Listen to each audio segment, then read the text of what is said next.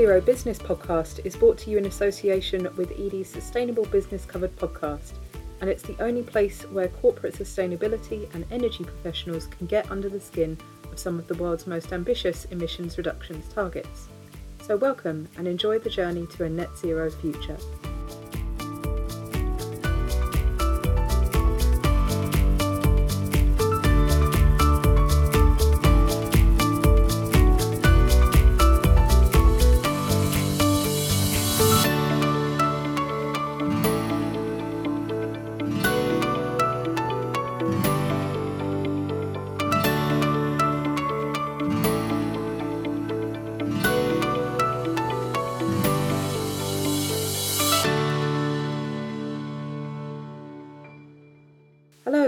Welcome along to Edie's Net Zero Business Podcast, our spin off podcast series focusing on the growing need for businesses to align their strategies with climate science by setting credible net zero emissions goals. Since the UK government set its 2050 net zero target into law in 2019, many other countries have followed suit. So, globally, more and more businesses are attempting to get ahead of the political climate curve by strengthening their carbon and energy strategies and pledging to net zero. This series sees Edie speaking with the trendsetters and trailblazers, the organisations that have set these targets, to get insight on how they were developed and how they will be delivered. We've had a range of different organisations guest speaking on this series since it launched back in 2020, to name a few BT, Kingfisher, National Trust, and the University of Staffordshire. And while we usually look at carbon and net zero strategies broadly, today we're zooming in on the role that low carbon and zero emission transport adoption can play in their delivery. This podcast forms part of our ongoing Masters series on electric vehicles, EVs, hosted in association with E.ON UK. We'll be hearing from E.ON UK shortly, but before we do, I'd like to welcome our end user business guest today, who is from Every EVRI. If you haven't heard of that brand, worry not, because it's only existed under that name for a few days. Last Friday, so that is the 11th of March, parcel delivery giant Hermes announced that it would be changing its name to Evri and said in a statement that this is, quote, more than just a name change but a statement of intent. So the intent is to improve ambitions and performance across the ESG agenda. The EV transition obviously forms a huge part of the brand's environmental approach given that it delivered more than 630 million parcels in the UK in 2020. So it was timely to be able to catch up with Evri's head of ESG, Nancy Hobhouse. In this discussion, we were able to talk a little bit about the rebrand and a lot about the company's approach to EVs, to alternatives like biomethane and hydrogen vehicles, and about the infrastructure needed to support these technologies. After we hear from Nancy, we'll have a segment from our sponsors for this episode, E.ON UK, tracking wider trends in business EV adoption. But for now, let's play that talk with Evri in full. Good morning, Nancy. It's great to be dialing in with you for our Net Zero Business podcast. How are you doing this morning? Hi, good morning, Sarah. No, I'm really good, thank you. It's been a it's been a very busy week at Evri, but um, we are very excited and I'm really excited to talk to you. I've realised that yeah timeliness sometimes for us with our podcast it just works out. Um, and this is one of those um, one of those moments. So this podcast will be going live um, i believe less than a week after it was announced to the press that the business would be um, rebranding as Evri so i think that that's probably um, a good place to start being a sustainability journalist. The fact that the word starts with ev um, really stood out to me. So i guess i'd love to ask a bit about how that that rebrand reflects the EV vision and as well the business's positioning of the broader ESG agenda. It's a really it's really great timing. So we've obviously moved from Hermes ParcelNet uh, to EV um, uh, and Evri. So um, the, the reason why we rebranded is that we're changing and we're constantly changing as a company. And um, for us, it was we wanted to really demonstrate that transition. You are not wrong in the fact that there, it starts with an EV. That isn't a very wonderful coincidence, but very much a purposeful point. Um, ESG is one of our four pillars for our entire company. Going, I mean, well, it has been for a while, but really set in stone under under our new brand. Um, and our four pillars sit as um, being a responsible carrier, and that's very much within the environment and um, making sure we're low carbon and low environmental impact as noise and and um, air, and all that good stuff. Um, the other pillar is um, being part of the community, um, which is obviously sits in a lot of our social um, agenda. And then we have cost leadership and service as well, which is bread and butter for us at Evri. So of our four missions, you know, two of them really, really sit in that ESG agenda. So it's so it's for us, it's it's a really big thing. Um, really excitingly, I mean, we're very proud that you know we're already leading the charge with like the the highest commitments in the parcel industry and um, and the lowest carbon, but we know we've got a lot more to do. Very excitingly, though, um, our brand works really well with our EV vans, um, and obviously we're rolling those out and getting more and more in. Um, but hopefully, when you see them um, on the roads, you'll see, you know, E and V is very much prominent in a different colour to demonstrate that they are electric. So it's a really exciting time, actually. I'm, I'm really proud of what we've done, and I'm really hoping this really shows to everyone our real gear change in this. Great. Well, thank you so much for taking time at this super busy time um, for the business. And you mentioned a lot of ESG things there, and we could be here for a double feature if we cover all of them. Um, but today, I think we're really here to dive into net zero um, and the role in which transitioning the fleet will um, will play in that. So I know that the business is targeting net zero by 2035 for its direct and indirect emissions um, in the UK. So I was wondering if we could go over where the business's emissions um, come from. I'm presuming that vehicles historically have been um, a, a, big source, but what what else makes up up that emissions mix? So in 2021 God, that's only last year.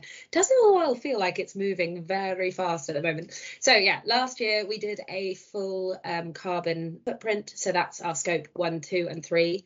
Um, i'm going to make the assumptions Erin. Please correct me if i'm wrong that um, the your audience are, are very knowledgeable people in sustainability. So i'm not going to explain what scope one two and three is but we have done the entire value chain for us. And so for us, we can really understand where our big emitters are. Um, you're very right. Fleet is a big part of that. You know, we have um, a huge amount of trucks and vans um, on the roads. The, you know, they create um, a significant proportion. But other things that really do make a make a difference for us, we have our courier network, and our couriers are the heart of our business. We have in peak um, almost up to 33,000 couriers out delivering parcels, getting people's Christmas presents there, and all that good stuff. But these are, you know, their own vehicles, um, and they also have a high emission load for us in terms of our um, entire footprint. Um, other sorts of emissions, we have a lot of incredible buildings and all our sorting centres, whether that's our big industrial hubs, um, which is the first place all the parcels go to, or whether that's our more smaller de, um, distribution units, um, which is the final sortation, or, or the um, depots, which are the middle ground. They are a big em- emissions as well, um, although we're targeting those quite fast. They're already starting to run on renewable electricity, which as of October last year, which 100% of our operations are now renewable electricity, which I'm really proud of. But of course, we really need to focus in in these buildings. And then for us, the other final one is our suppliers, um, whether that's you know people who are providing some of our agency staff who help us during our peak times, or you know our suppliers that do things like our vehicle maintenance, or um, people we borrow uh, vehicles off again during that peak demand. So we we work we need to work with these suppliers and and work out how we can align our goals. So we've set a very very t- strong target of 2035, which is leading in the parcel industry, but it's trying to make sure that we partner with people who also have that sort of a end goal of, of getting there quicker than the government and needs, um, because we believe that's the right thing to do. Yes, of course. And thank you for that really comprehensive overview. And in answer to your question, I'm, I'm assuming if you're listening that you know what scope one, two, and three um, emissions are. Um, obviously, there are things that explain it in more de- detail than this, but scope one is direct, scope two is power related, um, and then scope three is indirect. And thank you for the information about um, warehouses and operations. And I'm sure we can come back to that and look at some of the EV infrastructure that's there as as well, but I wanted to dive into the fleet transition um, as well. So you mentioned in the introduction that you are um, leading on low carbon intensity deliveries um, here in the UK. And as you've mentioned, there's been some at scale EV adoption.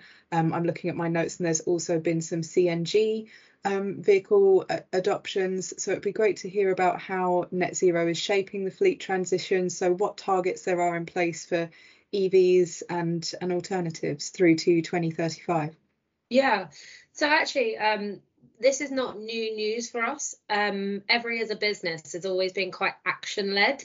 Like we see a problem and we'll be like, oh, all right, well, we'll go do that to fix the problem. And so, I mean, we had our first bio um, CNG uh, vehicle introduced in 2018 what a bio-CNG um, vehicle is for any of the listeners who um, are not such transport carbon geeks as myself, it runs on biomethane. Um, and where this biomethane comes is usually, you know, captured from slurry, sludge, or waste um, food that, um, you know, releases all this methane. What they do is then capture that condense it into um, into compressed gas and then pipe it into and deliver it via road to these filling stations.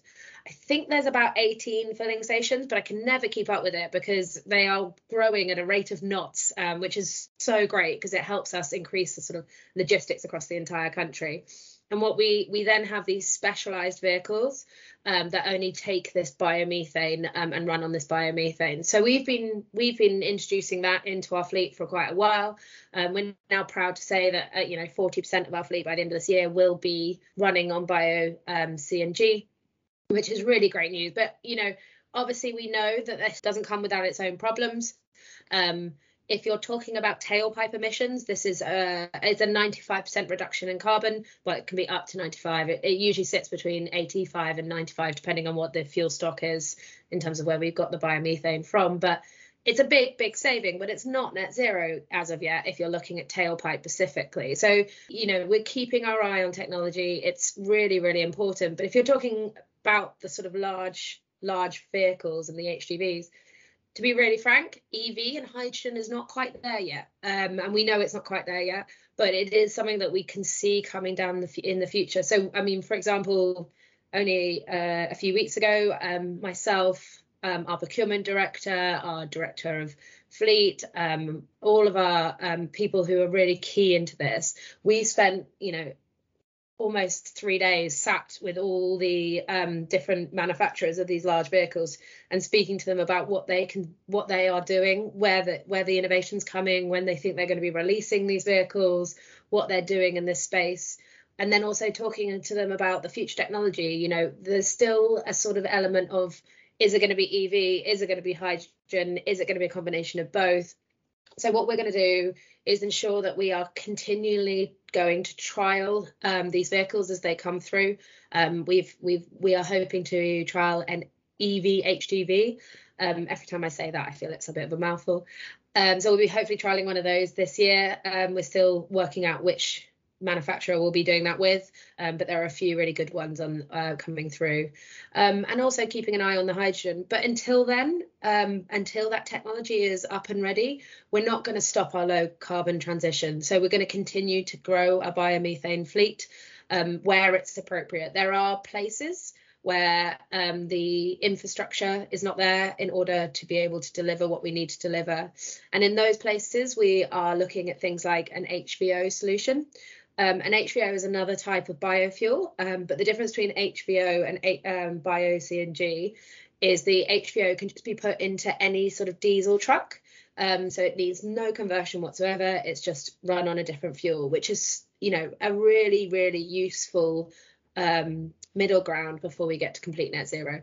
HVO, like bio, bio CNG, is not 100% carbon free, um, but it's very significant reduction. So we're trialing that in some of our in one of our sites at the moment in hope that we can therefore fill the hole of where there isn't necessarily the infrastructure that we need and or because we already have diesel vehicles in use and we don't want to be pulling them out of use because um, the whole point about uh, low carbon is to be environmentally friendly and stopping a vehicle that is brand new just because it's diesel is not great for embodied carbon and stuff. So how can we help transition that vehicle without losing the usefulness and the embodied carbon and not you know and disregarding the embodied carbon of building that vehicle and all of that stuff. So there's a lot of things. I'm sorry i've just rabbled at you sarah but i mean as you can tell i, I really love a low carbon vehicle.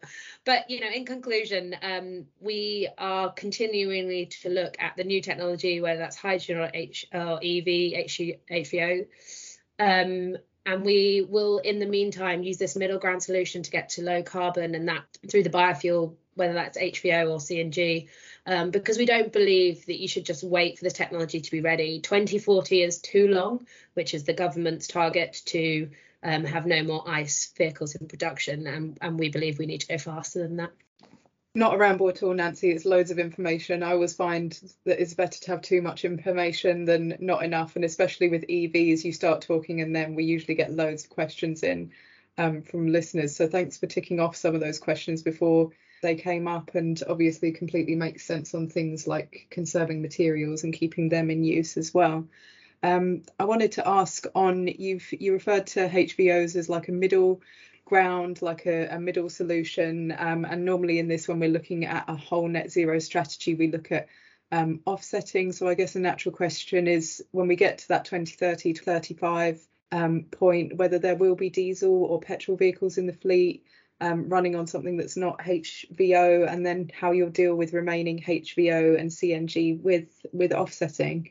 I mean, that's such a great question, um, and and something that we're actually really facing into at the moment. Um, we're spending a, a, lot of time and a lot of resource in terms of people um, working out um, our entire fleet plan to 2035. To be really frank, I don't think we will have diesel vehicles running on fossil fuel. Um, we will hopefully get to the point where if we do have ICE vehicles or, or ICE's internal combustion engine, which is our diesel petrol vehicles. If we have them in, in our fleet, we will be running them on a on the low carbon fuel. Um, however, 2035 is a very very long way away, um, and we appreciate that technology has changed, the world has changed. I mean, look at the last two years, how much the world has changed. So you can't completely and utterly rule anything out, although that is not going to be our plan in any way, shape, or form.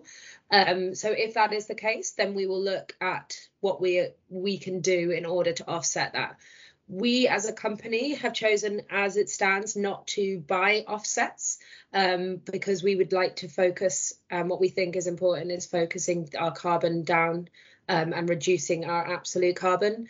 And if we get to that stage we will probably look at insetting um, which i don't think is even a word but it's maybe something i've just made up. But what we're looking at is is how do we produce a carbon positive program in ourselves in order to sort of net out our carbon use as a company. Um, but like I said, we are not planning to have any ICE vehicles in our uh, fleet that is run by fossil fuels in 2035. However, there might be other stuff in our entire carbon that we will not be able to get rid of as a consequence. So, you know, if we look at things like flights, there are no low carbon flight options as it stands. Um, however, we still need to get parcels to um, loved ones in different parts of the world and you know you know, global commerce is, is an important important thing for this planet. So um, how we look into that is probably going to be in, in, if we haven't got the technology to go low carbon by that stage, we'll be looking at how we offset that, whether that's producing our own carbon positive projects or buying offsets. We're not ruling anything out, but we are aiming not to be using offsets at that stage. That makes sense, and I think insetting is definitely a word. I think. Oh, is it good? I haven't made it up. um, so earlier this month, we actually received in our inbox like a new guide on insetting by a bunch of businesses that are collaborating on that, including, I believe, H and M um, Group. So I think that that's something that will probably take off um, in in the next few years. So it'll be interesting to follow that, and might have to be back in touch. Um, so we've talked about the vehicles themselves, we've talked about offsetting, we've talked about what's the right vehicle for where, and you mentioned that um, as well as deciding whether an EV or CNG or HVO is more appropriate based on things like vehicle size, um, how new the vehicle is, what applications it's going to be used for. You also mentioned um, location, and I wanted to come back to that because something we always get asked when we do EV content is what about the the infrastructure isn't the UK's electric vehicle and alternative fuel stock growing faster than the infrastructure. So I wanted to dive into how the business is making sure that the vehicles and the recharging and refueling is is there at the same time. Um, so buying CNG uh, is slightly different for us than EVs in terms of the infrastructure. We partner with a company called CNG Fuels, um, who are the ones who put the infrastructure in. Um, ourselves and one of our beloved clients, John Lewis, um, are the biggest users of these bio CNG vehicles. So we have an incredible relationship with them. So um, both ourselves and John Lewis, um, we, we, share very openly where our plans are, where all of our buildings are, and so it really helps bring that network in. So we have, you know, our new Barnsley hub will have a big CNG um, fueling station right near it. So in so we know that we can be running these vehicles out of our big centres. So I think that close relationship really, really helps for us. And and CNG fuels are, are no fools in any way, shape, or form, and are really setting their network out in order to be at key points across the country so you can run these vehicles. EVs are slightly different, and I think um, everyone is is facing into the challenges of the infrastructure. Um, you know, we live in the UK. Um, there's a lot of old building stock, which is incredible. Um, you know, with all that history, but a lot of the building stock is not necessarily set up for high voltage, fast charging, um, and so we have to make a lot of change, not a lot of changes, but a reasonable amount of changes, especially to some of our older buildings, to how we get the charging into this. Um, we have been focused on this for a while because um, I've talked a lot about our big tractor units or our big HGVs, um, but we also have a big flat van network. 30% of our parcel shop vans are, are EV. So we have been working and we have a dedicated project manager who works specifically on our ev charging rollout um, we partner with a great charging company in order to put all the posts in, and we work really closely with our facilities um, team and our energy provider in how we can get the um, right charging and voltage through to this. I'm not going to lie to anyone, it's not easy, and I think probably I would say it's the more resource heavy part of your EV transition.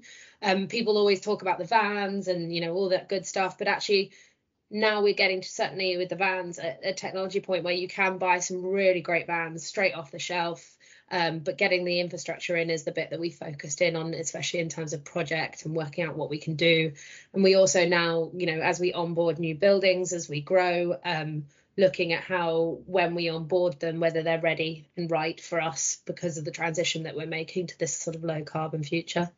That makes complete sense. Um, and yeah i think something that a lot of people are facing into at the moment and we we are aware of cng fuels um, as i'm sure that a lot of our listeners will be. So yeah good to good to hear some more from them.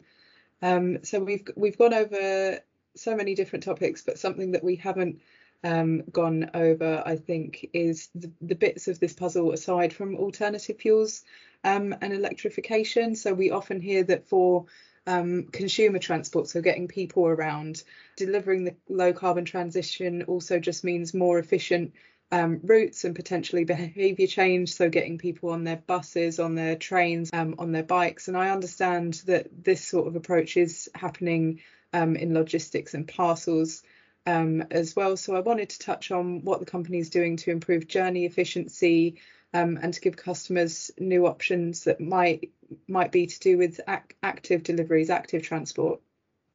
I think you've touched on a really great piece here. So, to get to a net zero future is not one company's problem, one country's problem, it's a worldwide problem. And I think the best way to describe it is you know, in your own house, you can change your light bulbs to um, LED and that's really great. But you also need the element of making sure you only put them on when you're needing them. Um, so that behavioural piece, as well as the technology piece, can really drive a you know into that sort of low carbon and, and really efficient piece. For us, this is really key. Um, so what one of the one of the things that we're doing is sort of producing different ways of delivery that can be really reducing on your carbon. For us, our out of home network is one of our proudest um, pieces on that low carbon behavioural change. And um, I'm going to face into straight away what a lot of people say to me on this. So for those who don't know, our out of home network uh, is a combination of our parcel shops, um, and most people would have seen one of these on their street corner. Um, it is either some of the big brands you recognize so tesco's we're partnered with you can go get your parcels from from your local tesco's or it's our smaller corner shops um, um, so these are our parcel shops and we're also uh, partnered with InPost um, for lockers so this is our out of home network and what our out of home network means is that we we're really focusing our EV vans into this. So we we can get up to 90% carbon reduction through a out of um, home delivery versus a courier delivery um, for several reasons. You know, obviously we're like I said, we're facing our EVs into that, but also we're guaranteed delivery, so we don't have a lot of failed deliveries because the parcel shop is open. We know the opening times, we can get there, and then it we hold the parcel for seven days, so it, it's really convenient for the uh, customer because they can come when it's right for them and so we don't you know therefore have a failed delivery to their house because they're out. However a lot of people will say to me straight away well aren't we just sort of uh, pushing the carbon onto our customers because they're having to get into a car and drive? And we're very conscious of this. Um, so for that reason we've been growing our out of home network massively. Um, we're now over 10,000 parcel shops in the entire country. Um, we have at least 60% of the UK which is in a in a walking distance of one of these parcel shops. And that's a short walk. We're not talking you know marathon or whatever but that's a sort of 15 minute walk of one of these parcel shops. As we grow this network we're really hoping we're going to get to a much higher percentage there so that people will be really be able to pop down the shops and it's a 5 minute walk away.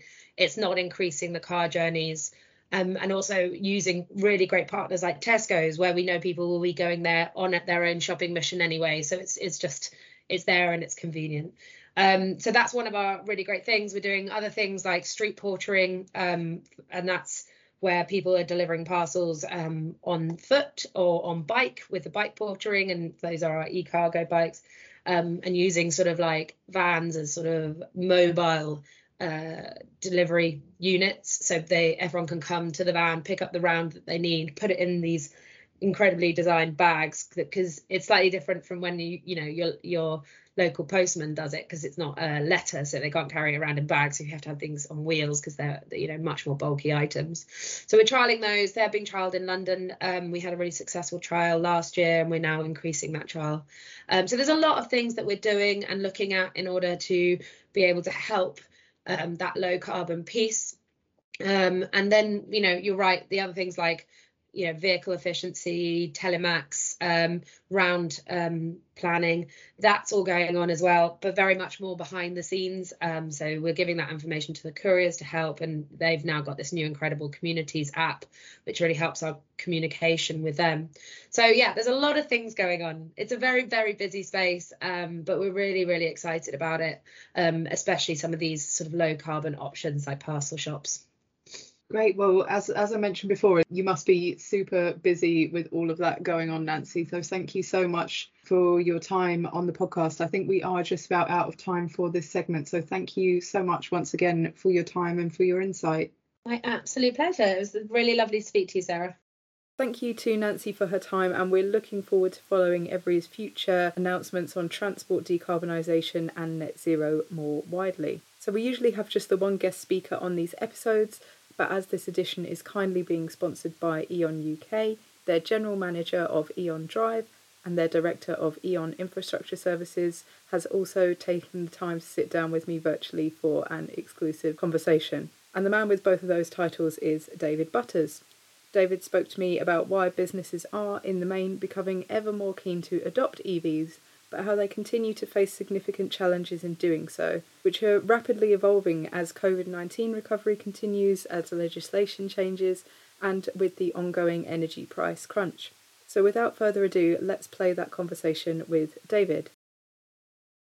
A very warm welcome onto our podcast this afternoon, David. Um, how are you and whereabouts are you calling in from today? Thank you. Yeah, it's a, a pleasure to be here. Uh, I'm I'm very well. Uh, slightly sad that it's raining outside. It was a nice morning, and uh, it's got a bit grey, as is often the way. Um, certainly in Derby, which is where I'm uh, I'm calling in from.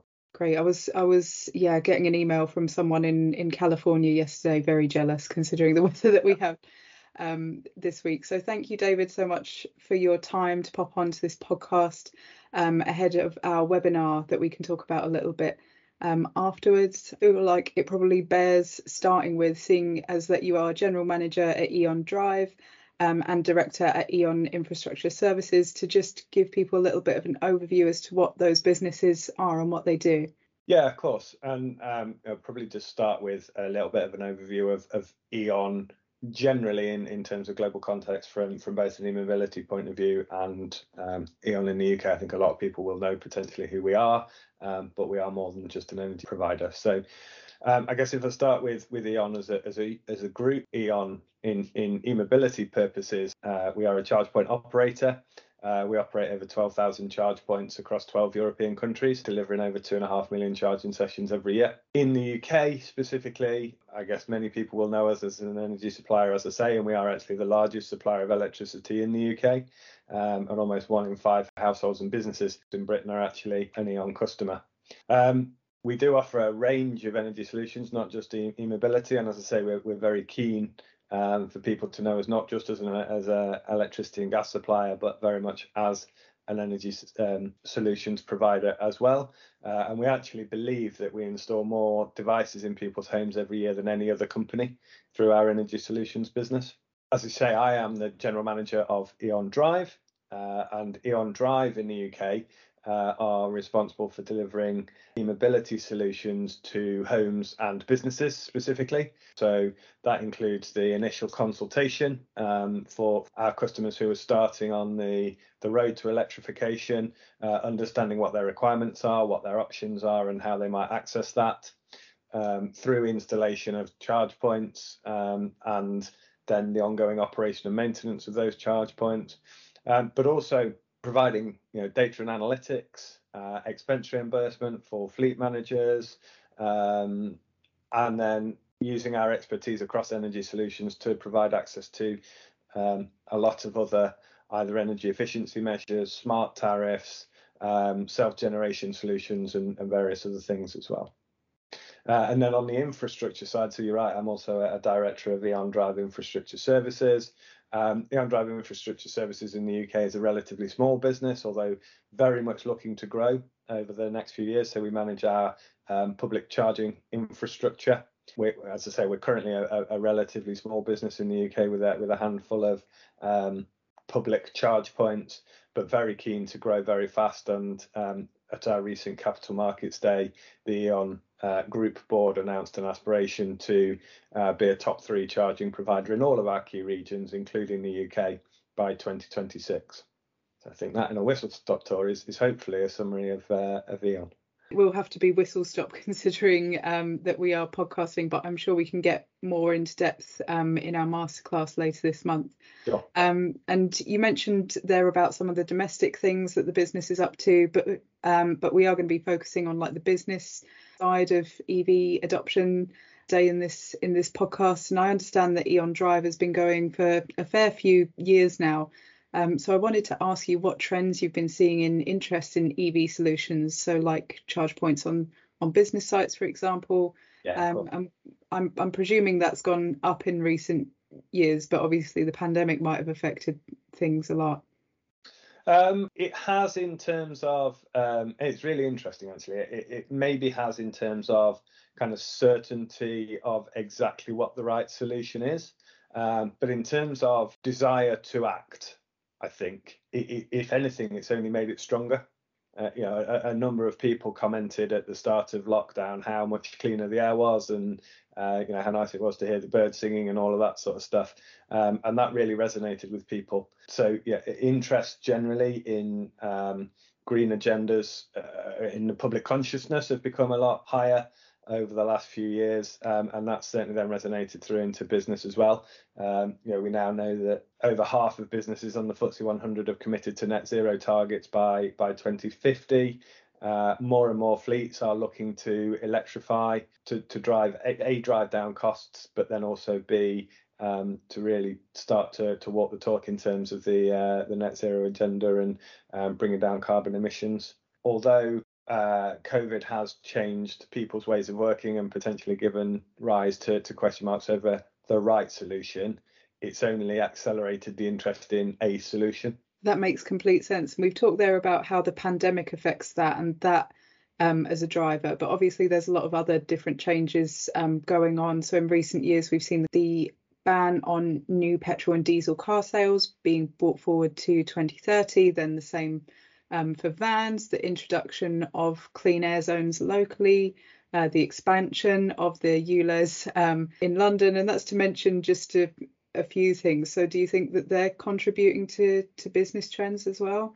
Absolutely. I mean, they they and and many other factors as well. Uh, yeah, it, it's it's such an exciting time to be in the EV industry. Um, it, it, really is. The speed of change is absolutely phenomenal. Um, and you know, you've mentioned some of the, the, the changes in legislation, potentially introduction in terms of more and more um, low emission zones, clean air zones, and and so on and so forth. But also, you know, the the automotive industry is is really changing its focus. The the number of electric vehicles generally is just becoming more and more prevalent. Customers are becoming more and more engaged in the, electric vehicle market um, and, and, actually going beyond that as well. And, and, one of the great things in my role is um, I, I, really see electric vehicles as a gateway to many other energy solutions as well. You get an electric vehicle, you see how much it costs to charge, you start to look at smart tariffs, then you look at self generation, solar battery, so on and so forth. And, and that's a really exciting place to be. Uh, and and you know as costs come down and the public infrastructure gets better, um, and again people's ways of working and, and, and ways of being have changed. Longer journeys, commutes are far less prevalent now than they used to be, and therefore people feel a bit more comfortable getting electric cars and not having the range anxiety that they they perhaps used to. So all of those things play a factor in uh, in the increase in, in in EV take up. Of course, and we've spoken there about some of the pros, but I wanted to look at some of the remaining um, challenges as well. So you've mentioned there that demand is there, so the will is is there. Um, the costs may not be quite there for everyone, especially post COVID, but they are um, coming down at the same time as we're seeing petrol prices go massively um, up. But I wanted to look at in your work from clients what the remaining biggest barriers are. Still, yeah. what are you hearing? Yeah, so I, I think um, there's, there's, probably a few. Uh, you know, one right now is is certainly actually the right vehicles to meet the needs. You know, we, have talked quite a lot so far about cars, but actually, still for um, larger vehicles or more specialised vehicles, that's certainly a challenge and um, you know if you're driving long distances uh, as well, the, the range anxiety is, is certainly still there. Um, and particularly then, I guess that feeds into into point two, which is around actually impacts on productivity. It's it's very easy to stop at a petrol station and, and fill your fill your van with petrol or, or diesel, but it's actually you know obviously far harder to do the same with um, with electricity and, and, and, charge. So having to either change uh, schedules, change rotas, manage different ways to avoid an impact on productivity or accept an impact on trade productivity and a trade-off uh, for other things is something that businesses have to consider. Um, and then I, I, think the other thing is is really just understanding the trade-off between the upfront cost versus the total cost of ownership, particularly when you consider the charging infrastructure for businesses that they may need to install in in depots or workplaces, um, what they may need to do for their employees at home, and then the cost of the vehicles themselves. Um, that can be quite eye-opening, I would say, probably upfront, um, and, and you really do need to consider the the total cost of ownership um, in order to, to to get a full view of the of the benefits case of doing that, and that's sometimes made harder by some of the uncertainties in the uh, in in the EV market. What's the residual value going to be? What's the cost of maintenance? What's the cost of insurance? Um, all of those things. So you know there are some uncertainties there that that, that make that kind of upfront cost versus total cost of ownership sometimes a little bit hard to balance for businesses, particularly. That makes complete sense. And with the residual value thing, I remember seeing a piece recently about how one of the big automakers was just selling its first tranche of second life EVs, as in those first gen EVs yeah. that actually were good enough for business use and for the average family to use. They're just starting to be resold now. So we really are in the middle of quite a young revolution. Yeah, and, and and I think that will become uh, the, the good news seems to be so far that everything is more positive than was first thought. Batteries are lasting longer um, and and holding more of their charging capability and so on and so forth. Um, and, and, you know with the the second hand car market or the car market generally in in um, with the challenges that it's got at the moment, second hand cars are more valuable than um, you know they might have otherwise been. So we are seeing those things all moving in a positive direction. Um, but it will take time for them to, to fully flow through. As you say, we're still a very, very young market comparably. And you've talked there about some of the challenges faced by maybe businesses that are a little bit early on in their EV journey, but I'm conscious that we're probably also going to have people tuning in um, that are way further ahead, that are now scanning the horizon for what's going to be um, the next big thing. So I wanted to touch on some of those more emerging technologies to get a feel of, of where we're at um, a technology that we've covered quite a lot at Edie is is V2G, but I'm aware that there may be some other things on the horizon that um, that E.ON's either already providing or exploring. Yeah, and I, I think it's a, a, great question. I think um, right now there is not one one kind of real answer. Um, the answer is probably in a lot of different spaces. Uh, v, V2G is is certainly one of those answers, and, and something that E.ON have been um, involved in. We've been running uh, doing some trials with uh, with Nissan um, and others um, around V2G for for fleet customers. Um, we, we installed uh, 60 V2G charge points last year, and um, we're now starting to collect the data from those to understand the the, the cost benefit analysis from those. And uh, again, the uncertainty in the energy markets is really helping um, to prove the business case for for V2G actually. Um, so so that's certainly one, and and you know it's very close to becoming a, a, a readily available product. I think certainly in the next um, 12 to 18 months, I think we'll be in a position where we start to see V2G as a as a commercial proposition. Um, there is still some barriers to it, particularly around CCS uh, capability in in the V2G space, but that's not too far down the line either, I don't think. But then other technologies um, you know, load management is an obvious one that a lot of um, charge point operators, charge point manufacturers uh, already provide uh, in in various different guises, whether that's uh, static load management, dynamic load management. Um, E.ON have recently uh, developed a product which works in conjunction with the buildings to manage overall uh, load across a, a, site, including vehicle charging and all of the vehicle uh, capacity as well. We've also recently launched a uh, what's called a booster product, which is effectively a very large battery, which allows you to uh, deliver rapid charging speeds without needing a high high level uh, grid capacity. and and you know self generation and battery storage combined is definitely one uh, for the future as well.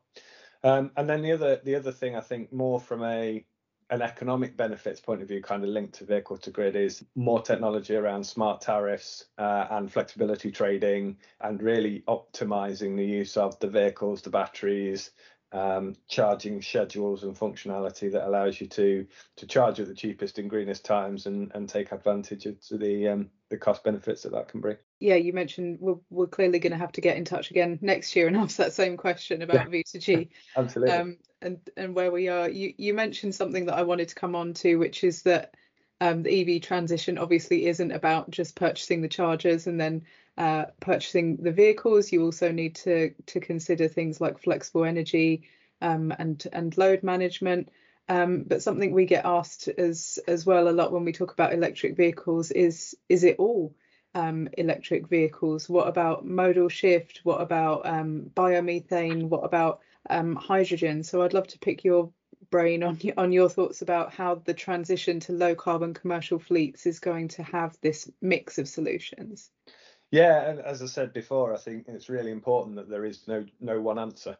You know, every business, every fleet, every every driver is different, um, and and therefore it needs a range of different solutions for for people to be able to take the ones that are most optimal for them. Uh, hydrogen is definitely something that is that is coming. Um, it's it's behind at the moment uh, the the EV uh, space, but in many cases won't be for long. I think E.ON in the UK's general position is electrification where possible, hydrogen where necessary, uh, as a general statement. Um, and actually, a lot of the the kind of developments so far in terms of hydrogen have been more either storage or um, usage related as opposed to vehicle related in the UK.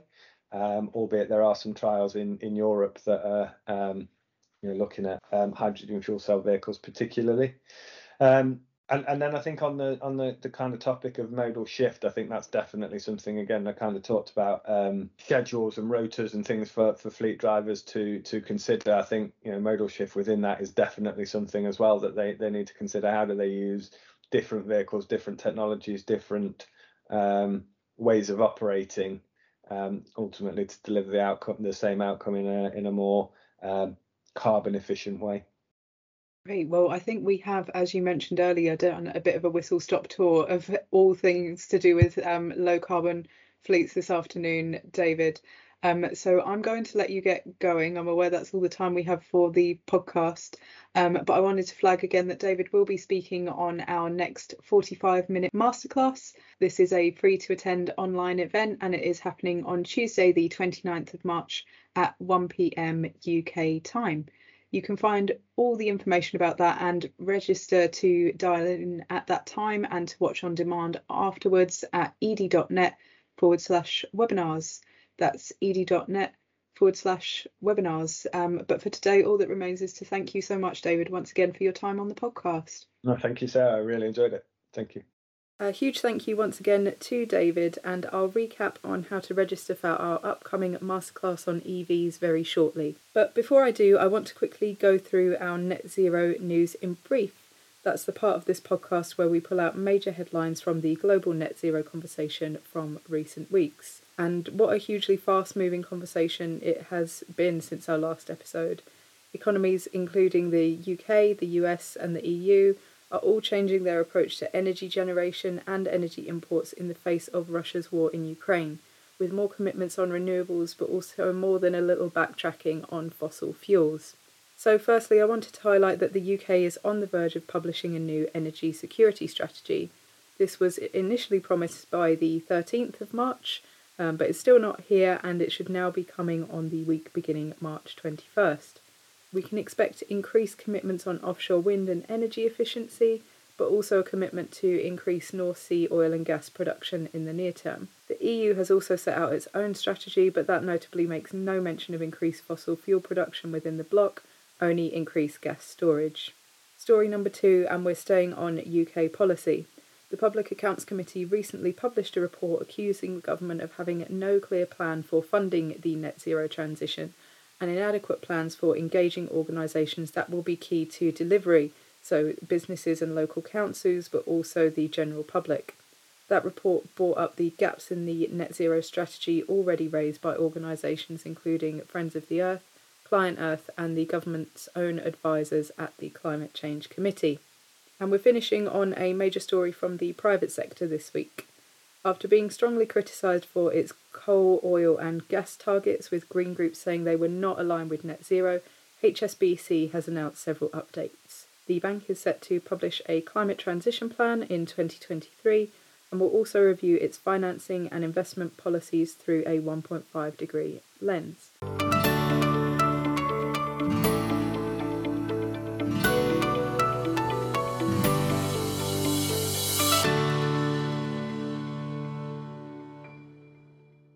That's about all we have time for this episode, but before we sign off, I wanted to highlight once again the other parts of this E.ON and Edie Masters series on EV adoption.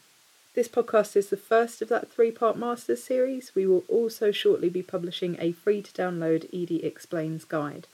This will answer all your FAQs about electrifying your fleet. Keep an eye on our website and our newsletter for when this is published. And the other part of the Masters series is a 45 minute masterclass webinar, which, as we've mentioned, is taking place at 1 pm GMT on Tuesday, the 29th of March. Register to hear more from David as well as from other expert guest speakers and to put forward your own questions on EV adoption. You can see our full agenda for the masterclass and register to attend at edie.net forward slash webinars. That's edie.net forward slash webinars.